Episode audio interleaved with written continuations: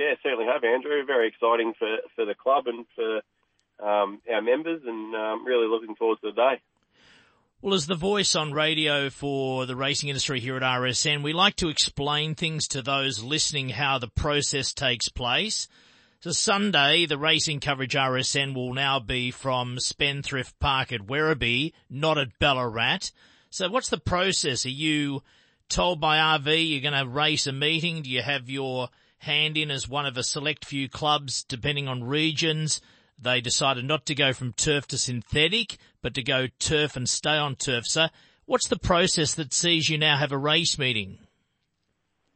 There's a culmination of a few reasons, Andrew, to be honest. But I mean, you know, we're a track that's uh, in really good condition for this time of year. Um, ideally, the participants at this time of year are also so looking for grass as well. And, um, you know, we were probably one of those lucky venues that was available at the time, considering that um, you your like for like venues like a, a Bendigo, um, Geelong, Warrnambool, um, have probably had a lot of racing over this period of time, and um, you know, we're excited to be able, able to offer up to uh, all industry participants a great track on Sunday. So when did you last race there?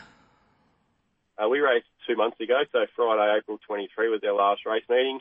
Uh, post that day, we've undertaken a uh, basic renovation on the track, and um, yeah, as it sits today, it's, uh, it's in really good order.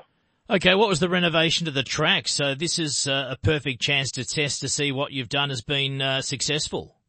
That's right. It's just an annual renovation that we undertake in preparation for our new racing season. But uh, this time around, the, the, track was cored and reseeded, um, and it's come back really well. We're really pleased with its condition. And uh, I was going to say it tongue in cheek, but that's the way the calendar falls. Uh, no word you're going to promote this as the precursor to the Cup? Because essentially, we mentioned you haven't raced for a few months. You don't race again out there at Spendthrift Park, Werribee until your Cup later in the year. So this is the meeting before the Cup. It certainly is the precursor to the Cup, Andrew. That's correct. But um, you know, another exciting opportunity that we have annually as well is um, you know being the home of all the internationals for quarantine, and um, you know we're we're busily getting ourselves in a um, organised for that, and um, I'm sure that'll come around very quickly.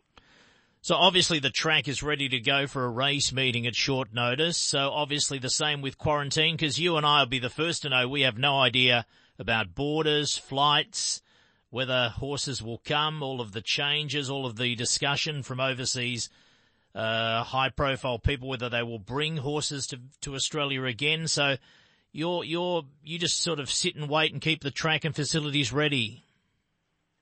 Yeah, that's correct. I know Racing Victoria are working feverishly to ensure that um, you know we have a good contingent of overseas representatives this year, and I know that's the case at the moment. And um, you know we're certainly sitting there waiting with open arms for those guys to arrive um, later on in September.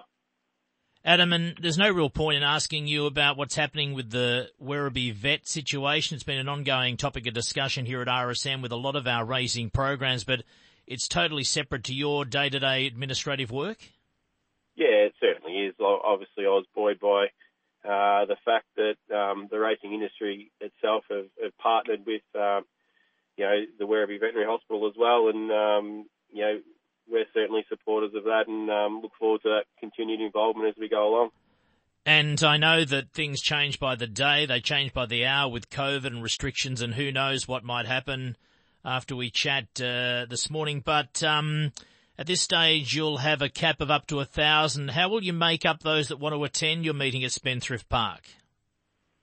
At, at late notice, Andrew, it's been really difficult to uh, cater for everyone. At, at this stage, um, only people that will be able to attend the races are our members and registered owners of horses are at the meeting. And although that's probably not ideal for everyone, it, it's just um, the facts of life at the moment and our ability to be able to manage that at short notice. So, um, yeah, we're looking forward to a really good day.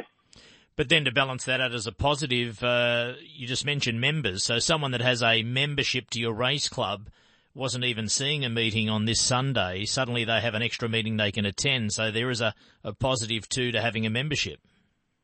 Totally agree. I mean, we've been really lucky this year that we've run three additional meetings to what's uh, annually gazetted for us. And um, yeah, this is another occasion for our members to to come along to the races, and we look forward to getting them there on Sunday.